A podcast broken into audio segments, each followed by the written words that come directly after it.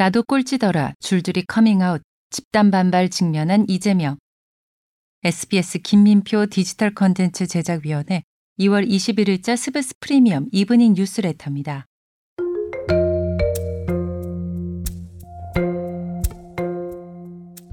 민주당에서 현역 의원 하위 평가를 통보받았다고 스스로 밝힌 의원이 21일까지 6명으로 늘었습니다. 김영주, 박용진, 윤영찬, 송갑석, 김한정, 박영순 의원입니다. 나쁜 성적을 받으면 수긍하든 안 하든 숨기려는 게 평가받는 사람들의 대체적인 행동인데요. 민주당에서는 정반대의 현상이 벌어지고 있는 겁니다. 점수가 잘못됐다며 당당하게 성적표를 공개하는 거죠. 이들은 이른바 비명계, 즉 비이재명계라는 공통점이 있는데요. 비명 찍어내기, 공천 학살이라며 비명 그룹이 조직적으로 반발하고 있습니다. 그 반발은 이재명 대표를 향하고 있습니다. 송갑석 민주당 의원은 현역 의원 평가에서 하위 20% 통보받은 사실을 공개하면서 웃지 못할 일이 벌어졌다고 불만을 토로했습니다. 국회 의정 대상을 3년 연속 수상한 성과와는 너무 다른 성적 아니냐는 겁니다. 송갑석 의원은 3년 연속 수상은 단 2명뿐이라고 하니 국회의원 300명 중 2등 안에 드는 상위 0.67%인데 민주당에서는 하위 20%라는 웃지 못할 일이 벌어졌다고 꼬집었습니다. 그러면서 비명의 정치 생명을 끊겠다고 공언한 원외 친명 세력의 리더가 자신의 지역구에서 사라지고 나니 남은 후보 중 한 명의 후원 회장으로 이재명 대표의 멘토라고 불리는 사람이 투입됐다. 또 당의 윤리감찰단이 지역구를 두 번이나 샅샅이 훑고 빈손으로 돌아갔다고 주장했습니다. 그러더니 하위 20%라는 통보를 해오더라는 겁니다. 송갑석 의원은 전대협 4기 의장 출신의 비명계 의원으로 한때 민주당 최고위원까지 지냈습니다. 송 의원이 최고위원직에서 물러난 건 지난해 9월입니다.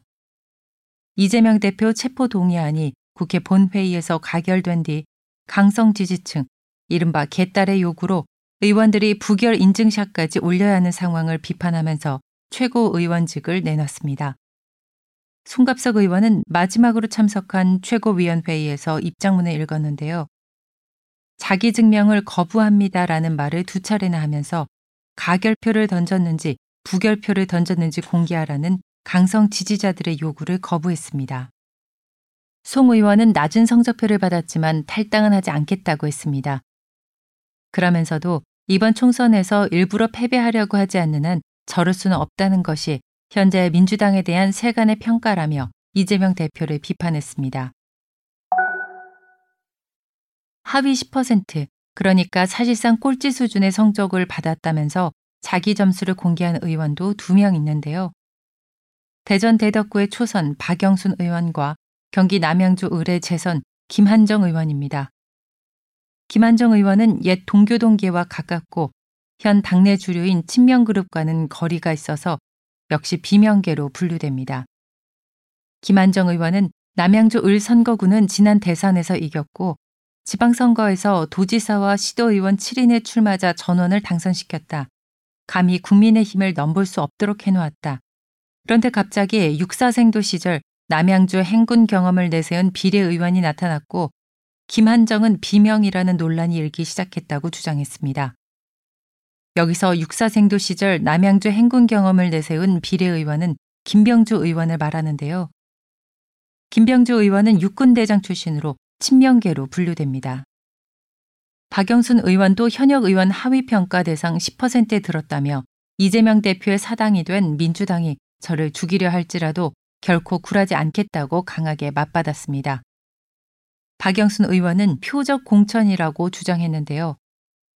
오래전부터 상대 후보 측에서는 박영수는 비명이라서 컷오프 된다고 공공연히 떠들고 다녔는데 공천관리위원회 하위 10% 통보로 결국 애초부터 기획된 것이라는 결론에 이르게 됐다고 주장했습니다. 박 의원의 상대 후보는 박정현 전 대덕구청장인데 송갑석 의원 후임으로 최고위원에 임명된 친명계입니다. 이때부터 비명 찍어내기 논란이 일기도 했습니다.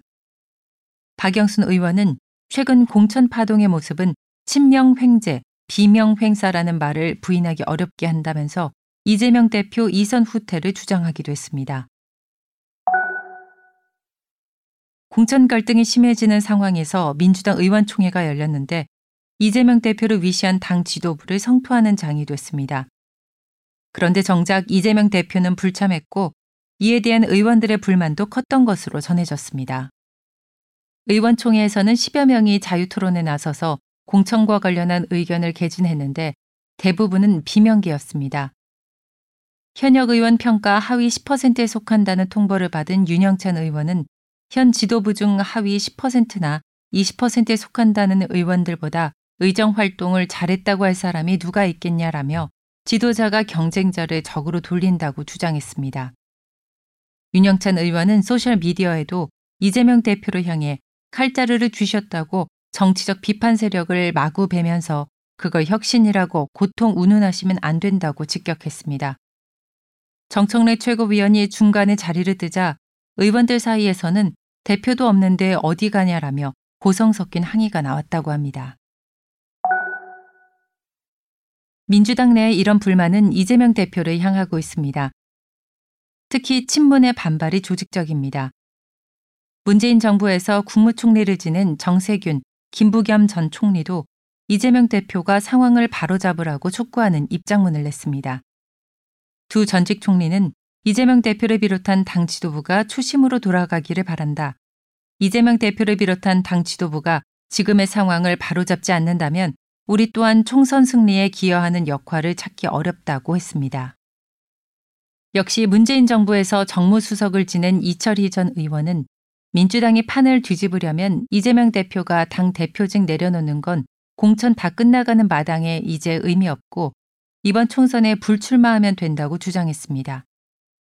본인이 불출마하는 정도의 큰 선택을 하지 않으면 사람들의 불만이나 반대를 제압할 방법이 없다는 겁니다. 이재명 대표가 공천에 개입한 것으로 의심할 수 있는 정황도 보도됐습니다. 중앙일보는 지역구 후보 적합도 조사를 실시한 여론조사 업체 일부가 이 대표의 성남시장 시절 성남시의 용역을 수행했던 업체라고 보도했습니다. 이재명 대표 입장이 더 곤란해진 가운데 이 대표는 자신을 향한 불만과 비판을 해소할 카드를 준비하는 것으로 보입니다. 이철희 전 수석의 주장처럼 불출마한다면 원희룡 국민의힘 후보와의 계양을 빅매치는 허무하게 불발되겠죠.